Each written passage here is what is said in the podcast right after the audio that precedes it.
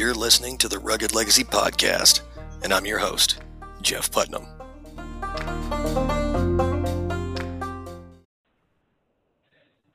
Hey, everybody, and welcome back to the Rugged Legacy Podcast. I am your host, Jeff Putnam, and I'm joined today with Coach Joe Hart. He is a level four all star cheerleading coach, and he is also the go to guy if you're looking to make some side hustle money. Uh, so, Joe, I want to thank you for coming on the show, brother.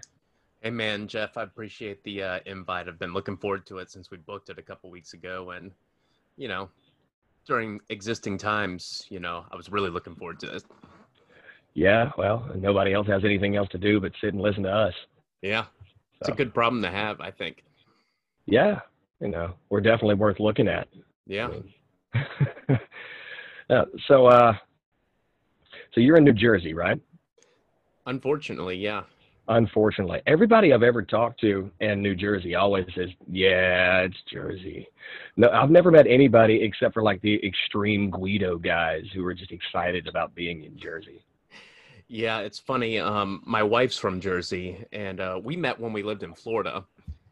And um, when we were getting ready to get married, she moved up probably like almost a year before we got married to start working up here because we I agreed that you know we can move up there, be closer to her family. Um, not a big deal. I'll go wherever, um, just to try something new.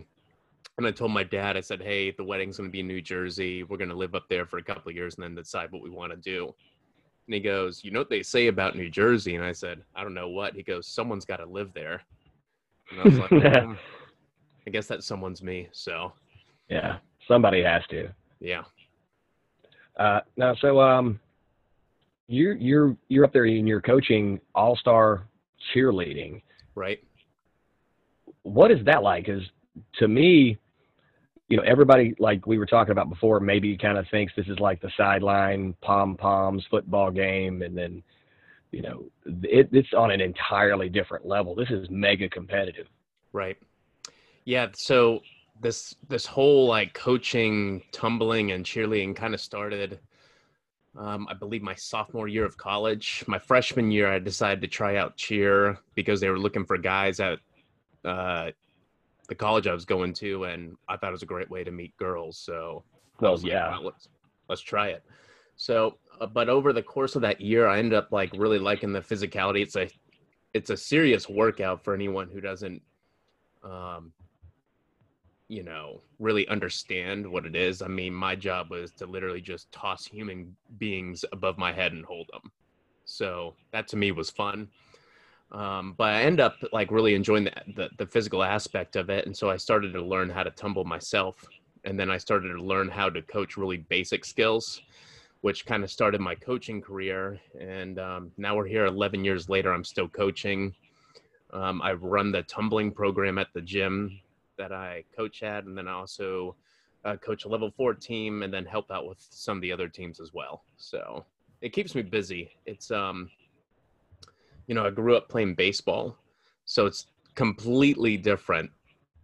Um, yeah, what I was used to doing, um, but I think what I enjoy most, especially about the whole competitive cheer side, is you have two and a half minutes for a routine. If something goes wrong, like you're not going to win. That's end of story. Um, it takes each individual member, whatever their skills are and whatever their job is to do in that routine, they all have to do that to a T. Um, there's no like football where you can have a crappy first half and come back and win second half. If you have a bad beginning part of your routine, that's it. You know you're not going to get anywhere. So that's what a lot of people, I think, um, don't understand necessarily about it. But um, you know, I think it's starting to get more recognition, especially with the um, Navarro Cheer had that series on uh, Netflix, and you know, some people see it on TV every once in a while. So it's starting to make a name for itself. Um, the sport is huge. People have no idea how big it is. It is a massive, massive in- industry. Um, I mean, some of the competitions we go to have 20 to 25,000 athletes at them. So, wow. It's, yeah. It's crazy. Yeah. It, it, it's not something you see a lot of mainstream, but to me, it's no different than you know I live down here in South Carolina, and lacrosse has only recently become a thing down here. Right. Now we've got all these high level 4A and 5A high schools picking it up. Colleges are picking it up a little bit. I mean, I guess the colleges have always had it, but it's never garnered that much attention. When the Right. high schools started uh, kind of incorporating that into their athletics program, it really kicked off. Right. And I've noticed down here, a lot of the high schools are starting to do competitive cheer. And it's, I guess it's, and because I don't know enough about it, it's more of like a mix between cheer and gymnastics and just Right. like the karate kid type scenario. You got one shot, you know, Right. and it's over. But it, I, I've seen a lot of it start to kind of pick up around here, so it's definitely growing.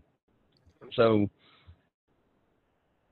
it's that's a lot of pressure on someone. Uh, you've got young athletes, you know, and what are the age ranges of your team? I mean, I'm I'm assuming they're probably topping out around 17. Um, yeah, so really the the whole at least the the all-star cheerleading, you can be anywhere from the age of 3 to 18 and actually depending on how your birthday falls, you can technically be 19 during a season. Um, the team that I coach, most of them are um 13 to 18.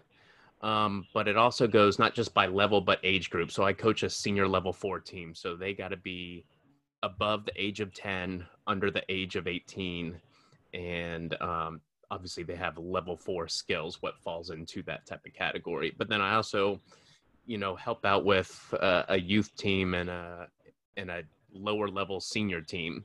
Um, it all just, you know, from the outside looking in, people think it's just like random kids put on random teams and they go do this routine, but it's really, um, it's a year-round thing.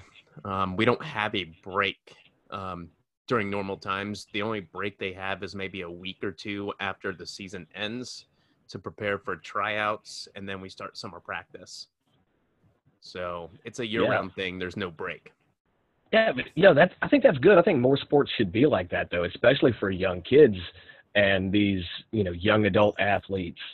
You know they they have an off season, and yeah, I get it. They need a break. They need to rest, but from my understanding, what it is that you do and your athletes do that you coach, it requires an intense amount of dedication and discipline Right. and that starts to slip if you actually have like an extended off season Right. you know between uh, I, don't know the months for football i'm assuming it's like february and august there is a gap Right. and of course they have their training through there and you might have a few exhibition games and scrimmages but then you're not you don't have that that pressure right. to perform at the top level. So, I mean, has that has that ever been kind of an issue with any of your athletes? Are you know, are the, do they? How do you get them? I guess is what I'm trying to say. How do you get them to adjust to that level of constant pressure? I think it just really it actually starts when it we're not competing. So it starts in the summer um, because typically we don't start competing until this December and it goes through middle of May. Mhm. Um, so we practice during the summer and it's more of basic skills that you know will be bare minimum requirements for that level for what will be in the routine. Usually in September to sometimes early October, we have our choreographer come and do our whole routine. So they give us um, pretty much the shell of what they need to be doing, the skills they're doing, um, the dance, all that stuff. I'm not a dance person, so like you're not going to catch me trying to teach a dance. Um, so really, it starts in the summer, building that stamina, building the physicality, building the team, and being able to support each other because once you get the routine and you start practicing the elements of the routine it's game on. You don't really have i mean two to three months sounds like a lot of time to people but you know it, it flies by and before you know it you're you're on the floor for the first time for that season and you're crossing your fingers just hoping they can remember something. And um, Yeah, um, as a coach, it's easy to be confident in practice and you know leading up to competition because you have control of the practice. You can say okay we're going to do that again. We're going to do this 10 times. We're going to run through this routine twice or five times whatever it may be. But as a coach when you go to put them out there you get done with warm-ups they go onto the floor you have no control over anything anymore. And that's where i feel the most pressure. Um, it's not a lack of trust in the athletes because they're obviously on that team for a reason. It's a um, lack of having control of what can happen for myself. So, um, but you know, we we've we had a great year so far, and um, it's been a heck of a ride, and uh, I enjoy it. I don't ever plan on stopping anytime soon. It takes up a lot of my time, but luckily my wife's understanding because I'm, you know, normal time I'm at the gym six days a week, and most of the time it's at night. So, um, and then we compete on the weekends and travel. So it takes up a lot of time, but I enjoy it. Um, and, uh, you know, miss it right now. Yeah, uh, I figure you guys aren't allowed to group up and start grabbing and throwing each other right right about now. Right. Um, no, and I, I totally get what you what you're saying. With as soon as you lose control of the situation, that's when you feel the most pressure because you can't control the outcome of it. And it's kind of the same for me with with my kids, especially um, my two oldest ones that live in the house right now, which are sons number three and four. Uh, they're both going to graduate this year. One mm-hmm. next month, uh, in or month next, whatever, in May, and then one in December and then I got to be hands off for the most part, and I just got to hope that the training that I gave them up until then is enough. Right. You know, but I'm more concerned about what their pressure is, you know, or is that ever something has been an issue with your athletes? Uh, do they adjust to that level of pressure fairly well? Do you have anything kind of, you know, in place to help them with that? Um, they do. I mean, we have a you know, some of them are superstitious. So we do certain things the same exact way when we go through warm ups at competition. Um, we always all pray together in a circle, and then I give them a pep talk, and it goes along the lines of, um, "Listen, guys, I don't really give a rat's ass who's in who's in your division. You just need to go do this, this, this." I mean, it's the same talk every single time, but they want that um, consistency of the same routine before they go out and do theirs.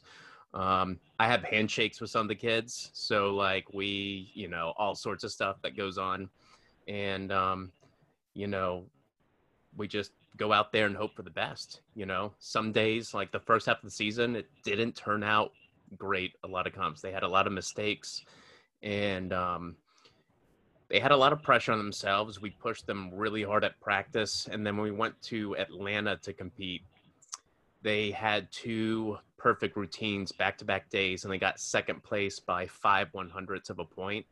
And wow. Was, that was the turning point of their season because they had this self confidence like, hey, we got this. We got this. We'll own it. And um, so they just started they just started dominating after that. And um, they were just killing it at practice, at comp. They had this confidence. So um, it's kind of acquired. Um, the kids who um, are just starting off, especially if they're decide to start cheering when they're older, um, they're probably a little more nervous at times. It's going to take them a year or two to really adjust, um, but they get more comfortable as they go. Um, really, it's with coaching, and it's the same way with teaching. Um, each athlete learns differently. Some people are visual learners. Some people you can just tell them one time and they understand. Some people need to do it for themselves. Um, so it's really just being able to um, identify how each athlete learns and trying to adjust how you coach for that specific athlete um, on each team so the team becomes stronger. So sometimes yeah, I really, feel like a therapist. Yeah. Uh, I like how you said that. How you know you have to basically tailor your approach for each of your athletes. Um, one of our one of my previous guests was Jon Rennie, who is a nuclear submarine officer in the Navy, and he's written uh, one and coming out with another book on leadership.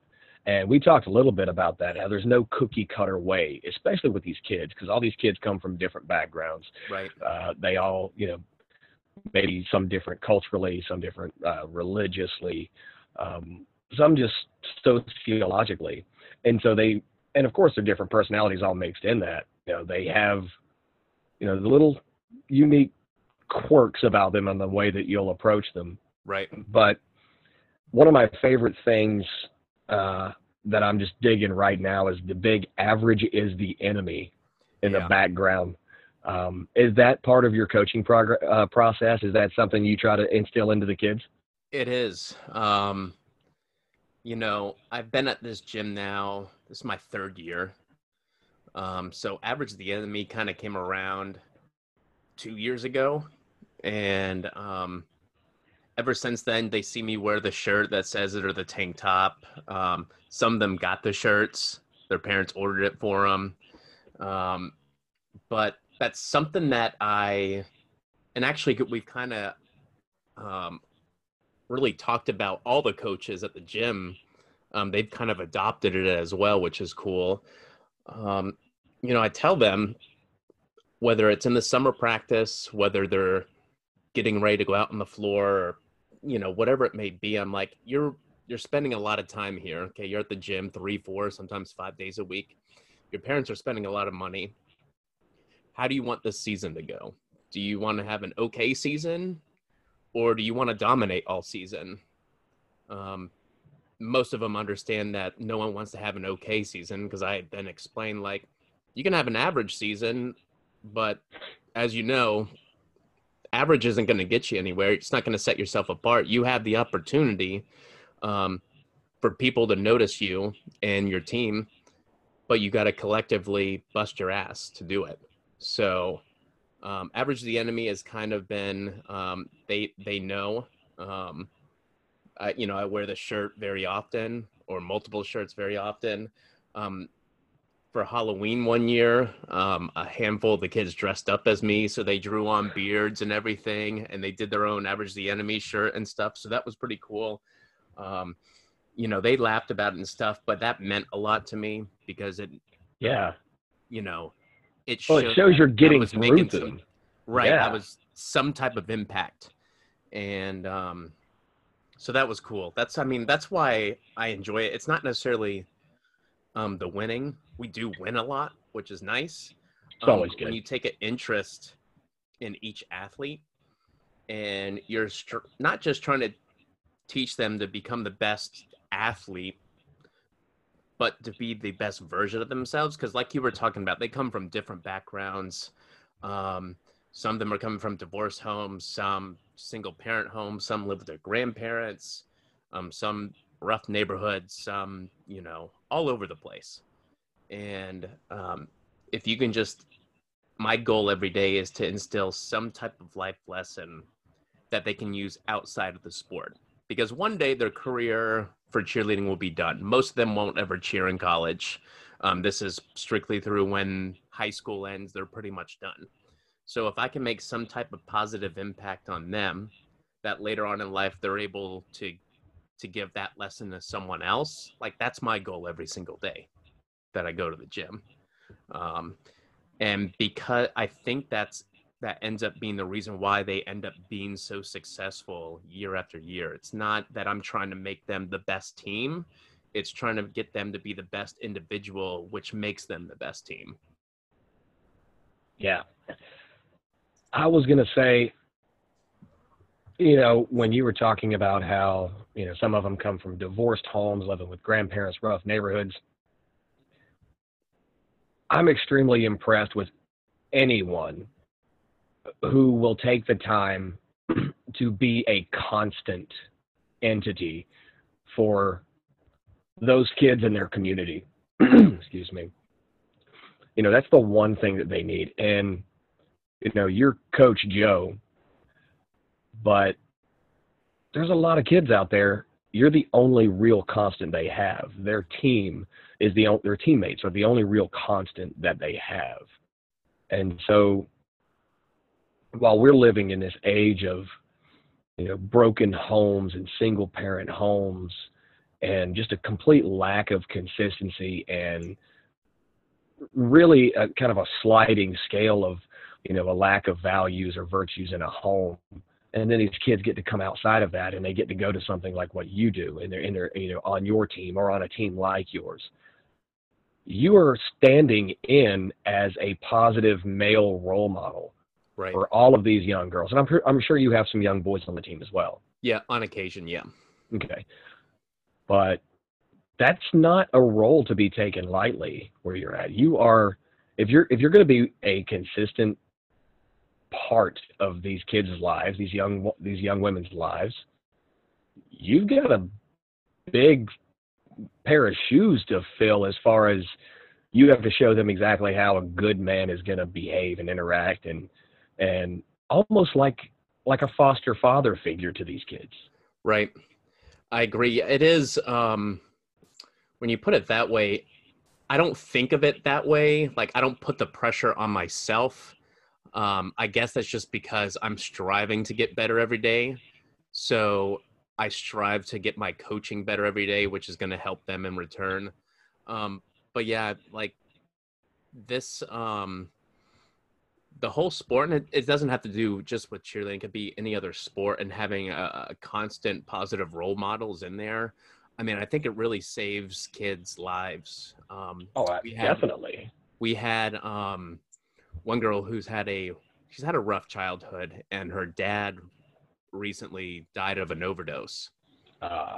and um she goes cheers the only thing i got and it's like it that hurts to hear but you're happy yeah. about it because she's you know around her friends she's around um you know her teammates and they're all supportive of her so um sorry that was that was hard to talk about. Yeah, um, that, I mean that that hit me. but like that's I mean she's been cheering I don't know how many years. I mean at least for the 3 years I've been there. And like she's always been a good kid. Um you know, she probably has some issues that you know she's not going to talk to me about being a, a guy and that's fine of but course. Um you know, when cheer is what she looks forward to because that's the constant in her life um, i feel like just it's my responsibility to make sure i'm constant in what i'm trying to promote and what i'm trying to do um, and all the other coaches are on the same page it's not just me so um, yeah yeah i mean yeah that was pretty rough yeah uh, gonna make a hard pivot here. Uh, so I've noticed you guys have uh, won a couple of big competitions recently. Yep. And uh, those were what the nationals, right? Yeah. So you have different competitions that are considered nationals. Um, the big competition at the end of the year is for teams one through five. Um, it's called the Summit, and that's in Florida at Disney World. And then okay. for levels six and seven, it's called Worlds, and that's the same place. Disney. It's just different weekends. All right. Um, and so really, the goal during the season is those competitions you have to get a bid to. Um, so essentially, you've got to, um, depending on the if it's a one day or two day competition, you need to either win your division and get the highest score out of all levels, or um, you need to be placed in a a certain rank um, by the end of two days. Um, that's the goal for all of our teams that are eligible is to try to get them to summit. And we had two teams get bids this year, so that was exciting. Um, unfortunately, we're not going to get to compete. Um, but um, yeah, we we're not going to say that word.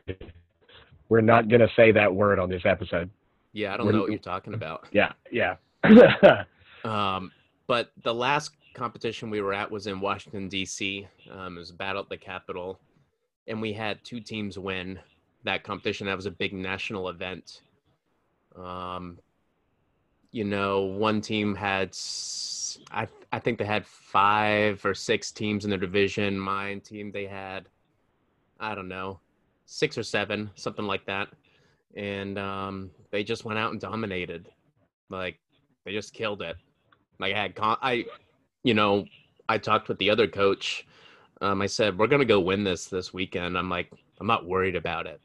Um, obviously, you get a little nerves walking out when they're about to go, but warm ups were going smooth. They were confident. They knew what they needed to do, and they went and did it. And um, watching them win um, and get announced as first, and seeing the excitement on their face, like I don't care about like getting the jacket because I don't wear them anyway, unless it's right. the gym. but like seeing their excitement because they've accomplished a goal that they had, that that means the world. Well, yeah, that's proving to them and them being able to prove to themselves that that kind of victory is possible because yep. of the work they put in. Yep. Now, outside of the uh, the cheering thing, you are you're like the master of side hustles. Um, one of your one of my favorite things that you've got is the art of flipping. And yeah. everybody thinks flipping is all all about you know flipping houses because that's all you see is on like HGTV or you know things like that. Right. But you take it up a notch. You'll buy and sell the exact same item on the exact same day for a freaking markup, and you're just you're making your living that way. How did you get into doing that, and what led it to being something that you're actually doing to you know pay all of your bills i um you know a couple years ago is when i found like this whole corner of twitter um i you know i came across like ed Latimore and um brian sharp and a few other people and at the time i'd started a new job um but i was living paycheck to paycheck i had some credit card debt and i was like i got you know i'm watching all these people like talk about increasing your income. But at the time I was I was working and I was coaching five or six days a week. So I was putting in, you know, depending on the week, 60 to 75 hours a week between the two. And I was like, I need to make, I don't want to get a third job. There's no way I'm doing that. Um, but I want to do something that I can make some money on the side and just use that and pay off debt. So I was like, you know, I used to flip stuff and in high school like baseball cards or college, you know, when I wanted beer money. So I was like, you know what? I should just start doing that again. And so, you know, I just started doing that in my spare time. Like if I had to coach Saturday mornings, I would wake up early, hit up yard sales beforehand, find stuff that I could flip before I go coach. And then when I got done, I would hit up anything that was still going on and then I'd list it later, whether it was on eBay or, or Facebook Marketplace or Craigslist and um, I just started doing that, and um, I eventually paid off my. I was about eight thousand dollars in credit card debt in about four months, so um, I was doing pretty well. And um, at the time, I realized that not a lot of people were talking about it um, on this side of Twitter. Maybe on other sides they were, um, but I was like, you know, I'm gonna put this course together and you know, if people are interested, great. If not, you know, at least I created something. That was my first step into like creating something that I thought provided value. And so I released the Art of Flipping January 25th of last year. And um, it's kind of blown my mind um, how many people interested and actually purchased it and like getting, you know, messages from people saying, hey, got your course, loved it. This is what I'm doing. Um, so that was really exciting. Um, and that kind of started this whole side hustle, make money online, find e-products, do affiliate marketing, that type of thing. And, um, you know, I, I enjoy it. I love it. So. Yeah, you know, it's funny you said you you started it, you released it January 25th of 2019. I joined Twitter January the 19th, 2019. So I remember right we talked actually. You did, we were DMing back and forth because you were talking about at the time, or maybe it was a few months later, about you know dropping your brand. I was like, dude, just go for it. I don't know anything about it. I don't know how to start a brand, but just go for it. Yeah, uh, I believe it, yeah, January, February, and about mid March, I was priming everything up. Uh, I had my product. I had everything done. I think I maybe even shot you some mock-ups of which which looks better on these labels. You know, what do you think? Yeah. You know, I know I did that with Hunter. That's actually how he and I became friends. But um, No, March 23rd was when I finally went live with pre-orders, Right. and then a week after that, it was just balls to the wall, and it's been insane ever since. Yeah. But the only Coach Joe I know is the Coach Joe, you know, of the art of flipping Coach Joe. Yeah. You know, because as soon as I hopped on, you know, five days later, you dropped your course, and that's all I've ever known. Right. So it's been crazy watching uh, the growth that you've had with it. I've never, outside of maybe a handful of others, you know, like Ed Latimore and those guys, um, AJ Cortez, those guys' courses, you know, they, they sell like oxygen. Yeah, they do. Yeah, and the art of flipping's doing the same thing. I've I've I've seen it grow so fast, and just so many people, you know, hey, I got this course, and they're showing results, and they got receipts, buddy. Like, Right. look what I did, look what I sold, look what I bought and flipped and resold, and people are literally, you know, changing their changing their station in life because they're not they don't have all this pressure on top of them. You know, oh, I'm not going to get this bill paid. I got this other payment to make.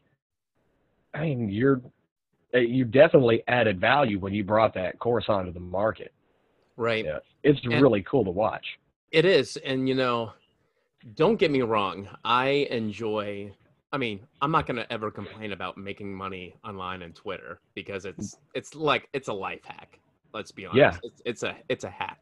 We've never had it so easy to make different source of income. It's the easiest time in human history.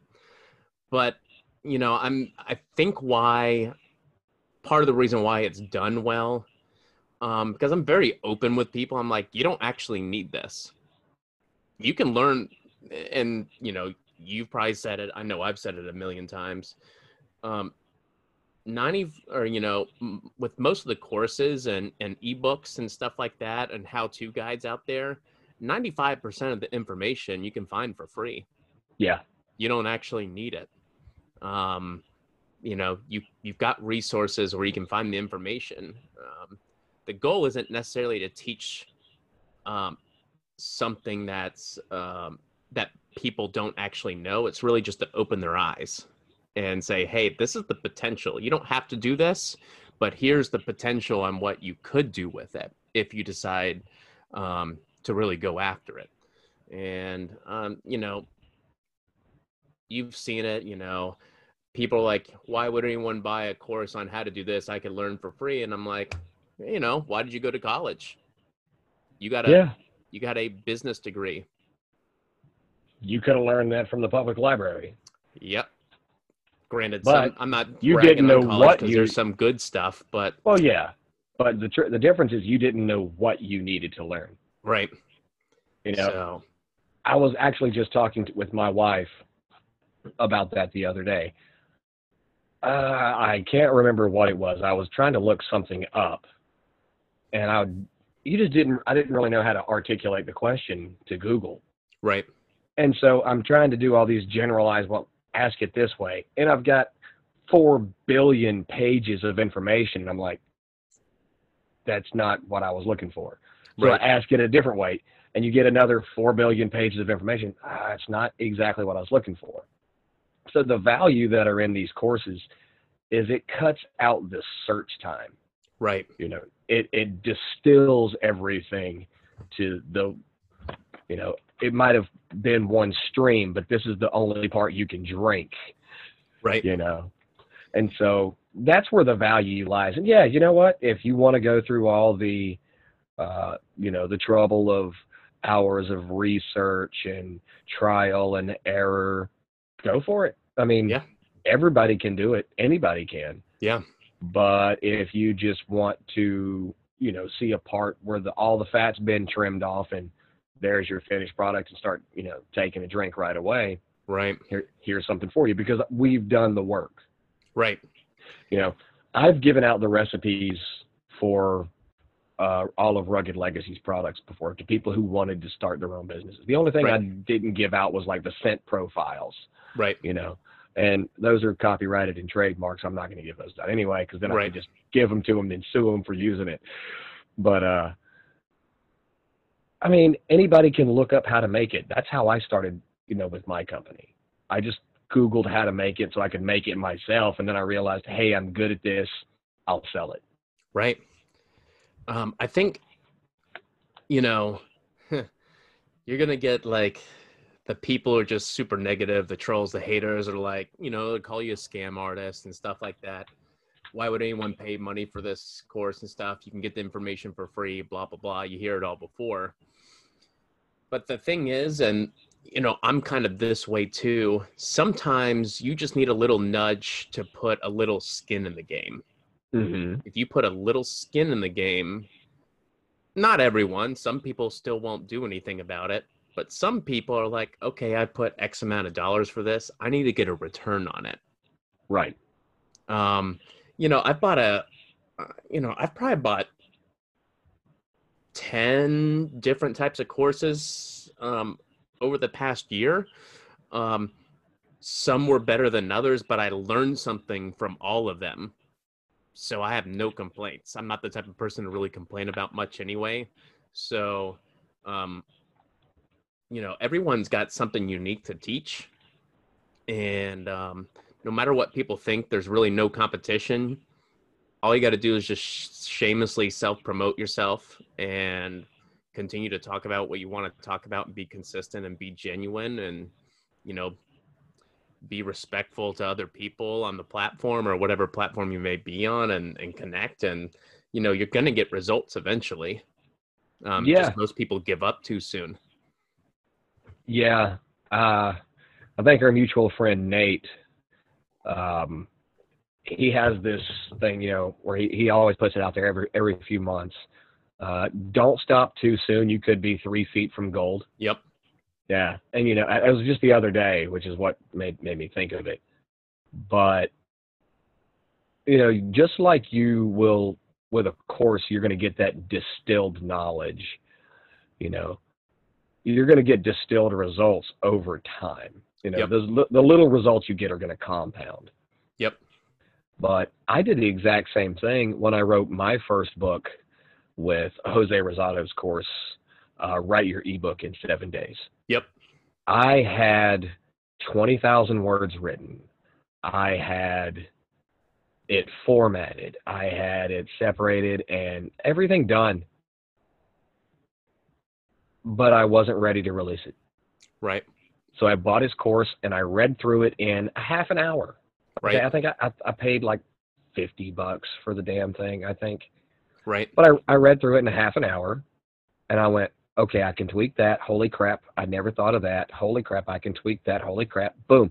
The next day I launched pre-sales and I made 600 bucks in an hour. yeah yeah And I'm like, oh, well, there's my value back for that course because it had the teeny weeny little pieces that would have probably taken me three weeks to research and find the exact little piece that I needed. Right if you would have even figured it out Yeah, if I would have even figured it out. But Yeah. all that distilled knowledge brought down into that, what, like 128 kilobyte PDF, yeah you know, is worth every damn penny because the day I bought it was the day before I launched pre-sales. And Yep. then, then I was completely finished with it two days after that and sold a hell of a lot more. Yeah. I mean, it's it's crazy the opportunities we have. That's why like I've recently started like a membership group. And I think that's something that a lot more creators should consider. Um, because when you look at what you potentially make over the course of 12 months with people staying in is is crazy numbers. Um, yeah. but you know I, I had the art of flipping but i wanted you know some people would ask me they're like what types of items do you sell specifically? And for me i will sell anything. I just have an eye for certain type of niches and, and things like that. But i was like okay well what if i thought about like releasing some type of guide on here's what you could look for but then i realized like sometimes certain months of the year some stuff is going to be hotter than others. Right. and i thought i know what's selling great for me right now it's stupid how fast it's selling. So why not um why not release that to people? Um they still got to put a little skin in the game. I'm not going to do it for free um just because only a small handful of people actually go do it. So i want people to actually have I mean, I pre-released at ten bucks a month, which there's other groups out there that charge two or three hundred dollars a month, so that was Mhm. a steal in itself. Um, but I was like, all right, we're gonna put a little skin in the game for people, and like, you know, I just released that last Wednesday. No, yeah, four days ago. Um, and like people are killing it, like killing it. Like, you know, the ones who take the big action, like someone's already done over a thousand in sales, which is probably around five, six hundred dollars in profit. If I'm, um, other people are doing a couple hundred dollars a day in sales. Um, they're easily making their money back. I expect four or five people to to do between 1500 and 2000 in sales over this weekend um and you know that's just what happens when you want to go get results you got to put in the work you got to have a little skin in the game and be willing to do what's necessary um just with anything else doesn't matter what you're doing Yeah, I, I completely agree. You know, and it's always rewarding. You know, for a while, um, Nick and I, Nick Lowry, uh, and I, we ran uh, the Unemployables, where it was a membership group, and we coached other budding and already established entrepreneurs into helping their business grow. We helped them with their ad campaigns. We helped them with their copywriting. We helped them with their whole niche selection and even just getting off the ground. Some some of them were looking for an e-com business, some for brick and mortar. Um, we didn't really get into the drop shipping part of it because it's just so saturated. But anybody that actually wanted to start a client acquisition, you know, business where it was either for a service or a product, you know, we started coaching them to do it. And when you know we were, I think our, our membership was like 50 i think it was start off at 30 to, to get in early then it was like 50 bucks a month after that. Yep. and it was fine. But when people started getting the results that they were after they were like you know guys this is great but i don't feel like i need you anymore. Right. That's awesome. Yep. Bye. I mean yeah okay i'm losing your 50 bucks a month. I don't care. Right. it's cool it's cool as hell that you are now a success story for the next guy that wants to come in because i don't want you to be my student forever right you know and like you don't want these people that are in your membership group there forever you want No. them to be able to figure that out on their own and then go point to everybody else and go yo coach joe's got it figured out go get in that group get where i'm at and then you can move on and tell other people Right. Exactly. Word of mouth is the best. And I think, um, especially, you know, I'll get a lot of questions on like how to find a good mentor. Mhm. Um, and obviously, you got to do your research. You got sometimes you just got to observe how they interact with people. Um, if you're especially if you're going to try to find one online. Um, the big thing is, uh, and one of my mentors from coaching, um, you know, one day we were doing some staff training. Um, this is probably five or six years ago. And he meant, you know, he's saying something. I said, honestly, my goal is to be as good of a coach as you are. He goes, I don't want you to be as good as me. I want you better than me. And that's something Right. that always stuck out. And so, like, when I tell people, they're like, man, I'm just trying to get your results on this. I said, no, no, no. I don't want you to get my results. I want you to quadruple my results. I want you to make look like you're the expert. I don't Yeah. I don't want people to be as good at me, good as me. I want them to be better. And that's the same mindset I have coaching. Um, I don't want them to be as good of an athlete as I was in baseball. I want them to be way better than me. And then I want them to teach their kids to be better. Like Yeah. that's just how it goes. Well, it, it should be anyway. You know, I think we do see a lot of the uh, people that will try to downplay what they teach so that their students never surpass them and they just kind of remain perpetual students. Yeah. You, you see that a lot. But, you know, going back to what you said about trying to find a good mentor, you don't even have to let your mentor know that he's your mentor Right. you know for the longest time uh, ryan michler of the order of man hmm uh, was pretty much my primary mentor and i still look to a lot of the things he's doing Right. you know and he didn't know he was a mentor of mine until i had him on my podcast with the unemployables Right. i was like just by the way just so you know you're a mentor of mine and he's like oh cool well thank you like people who are looking for mentors think that it's, it has to be this kind of a one-on-one relationship Not at all. or you know where they sit down like you and I are talking over a face chat or anything like that. You know, you can be mentored just by watching someone the way they do the thing that they're doing. And if it's something you want to learn, just watch them. Do what they do and don't do what they don't do. Right. Yeah, that's one thing is like, you know, I've had a couple different mentors, some that I've paid, some that I haven't, some that I've never said a word to. I've never commented on anything of theirs. I've never, you know, maybe I like a tweet or retweet something, but they would never know. Um and that that's the beauty of it. I think yeah, like you were saying, people think they need to have this one-on-one conversation like a therapist therapy session. It doesn't have to be that way there's a lot of free game that's taught out not just twitter but youtube and um, you know all sorts of different platforms that you can learn from you know i think my favorite thing about twitter is i can log on and on my timeline i can get fitness advice i can get spiritual advice i can get business advice stuff about ebay maybe something that's going to be hot i can laugh I can um, get upset if I want to. I choose not to. Um, Right. I don't watch the news, so if I need to get a tiny bit of, you know, what's going on, I can get that. Um, and then I can log off, and I'm good. Like I can get everything I need as far as trying to improve that one tenth of one percent every day. But- yeah.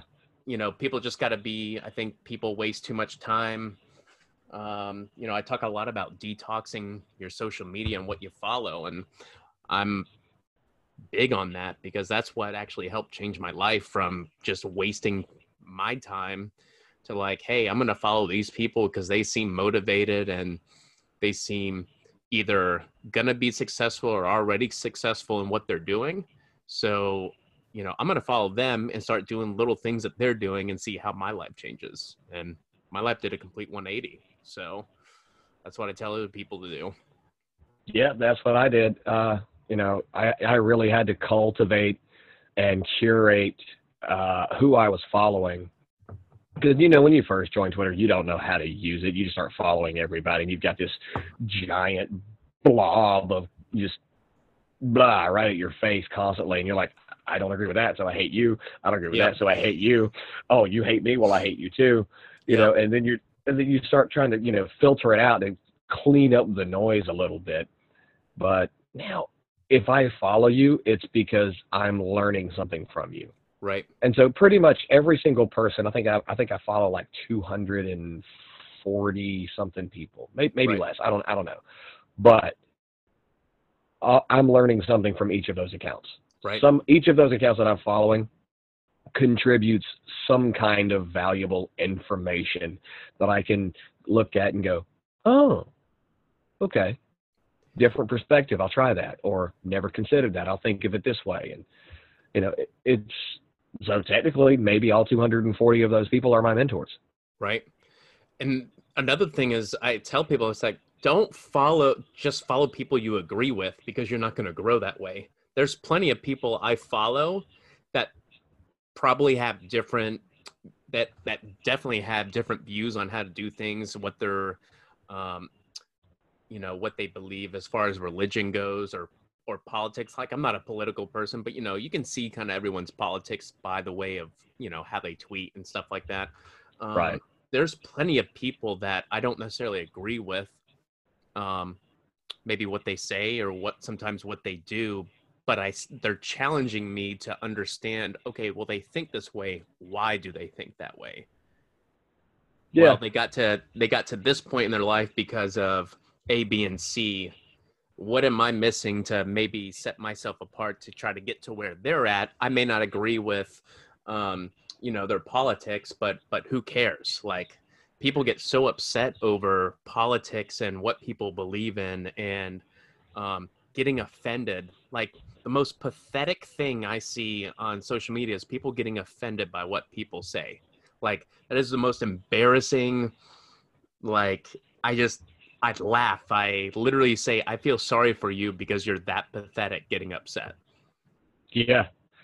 Know, it, that, that, that, people this generation, I think it is, and maybe even some of the older ones too, seem to have forgotten that old nursery rhyme about sticks and stones. Yeah. You know, but it's just a little bit of regression of culture, I guess.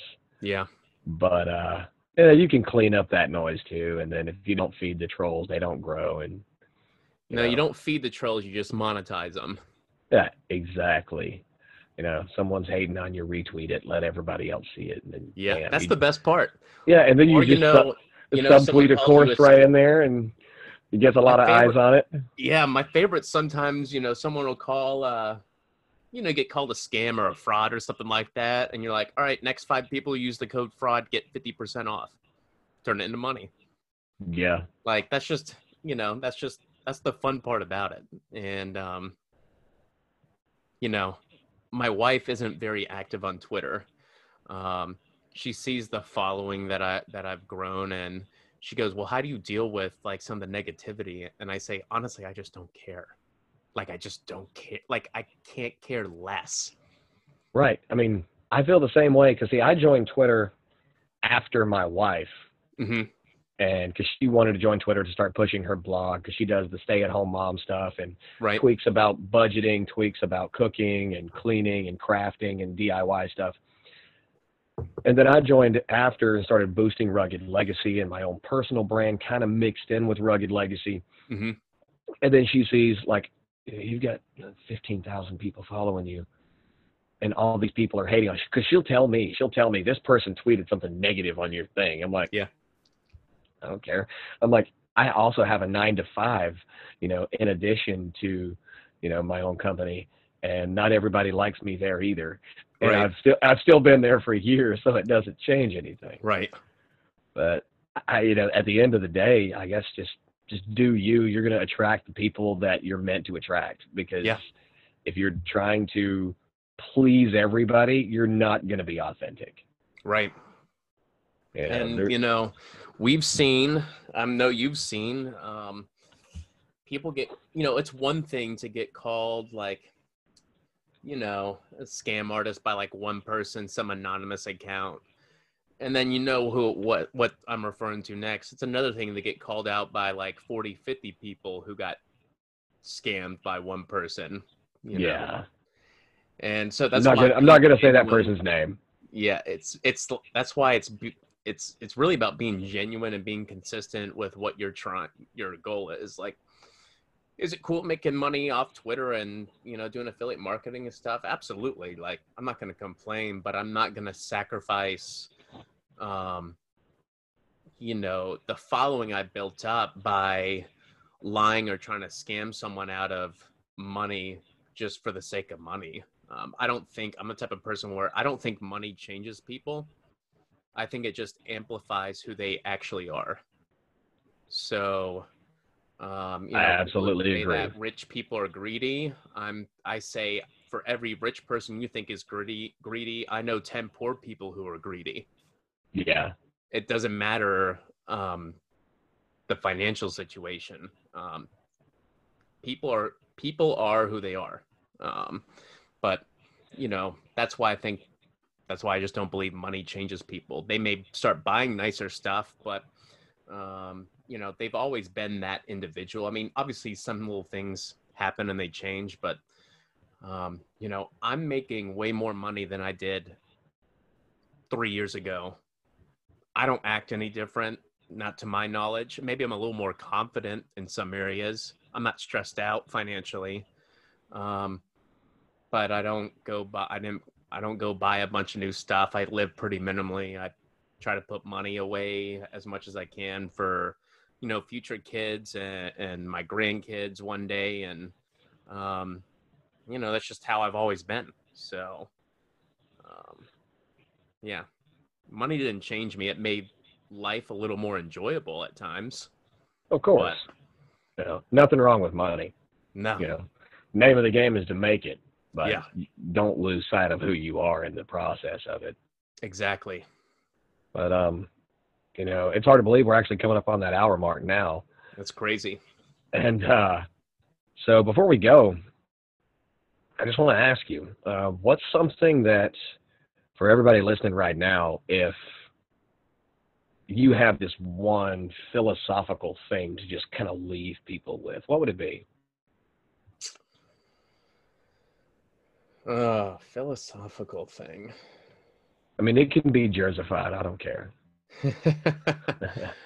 Honestly, it's really kind of um, the moment my life started to change was me actually looking in the mirror in the mirror when I was getting ready in the morning and realizing that I was the cause of all of the good things in my life and the negative. And anything that was negative or that I needed to fix or wanted to fix was a result of either A, being my fault, or B, how I reacted to a situation. So it was really just taking full ownership of your life. You can't always control everything that happens because there's some things that are going to happen um, you know regardless but you can control how you react to them. And sometimes how you react is more important than how you act. And um, so that was one thing that would be the big thing is really just looking yourself in the mirror. You usually figure out what you you know what you need to fix. Um, most people just try to avoid it. They don't want to look in the mirror. So i encourage people to look in the mirror um, and you know take a good hard look uh, because they know what they need to fix, and it's their job to fix it, or they can continue to blame everyone else. So. I like it. I'm going to make my kids listen to this part over and over and over again. but uh, no, that's going to wrap it up for this one. Uh, Joe, thank you for coming on the show, brother. Dude, thanks thanks for having me, Jeff. I uh, really enjoyed it. I love doing this type of stuff. So, yeah, we're gonna have to do it again in the future when you drop your next 47 courses. Yeah, absolutely. All right. For those of you listening, you can support this podcast if you want by going to anchor.fm slash rugged legacy and click on the support icon. And if you don't want to, that's cool. You can watch it, listen to it. Um, you can check us out on YouTube, Spotify, Stitcher, iTunes, Google Play, all the major platforms. And all the information about Coach Joe will be in the show notes where you can get his course, The Art of Flipping, where you can learn how to take everyday items from the yard sales and pawn shops and thrift stores and then flip them, sell them around, sell them back on eBay or Facebook Marketplace for a product. You can even buy one on Facebook Marketplace today and or this morning and then sell it this afternoon for even more to somebody else. Just just using using the same photos if you want. But uh, all the information where you can get the nice little tweaks and tricks will be in that course. There'll be information on where you can find and follow Joe, which is at Coach Joe Hart on Twitter. And that's going to be it for this one. So thank you for listening to the 16th episode of the Rugged Legacy Podcast.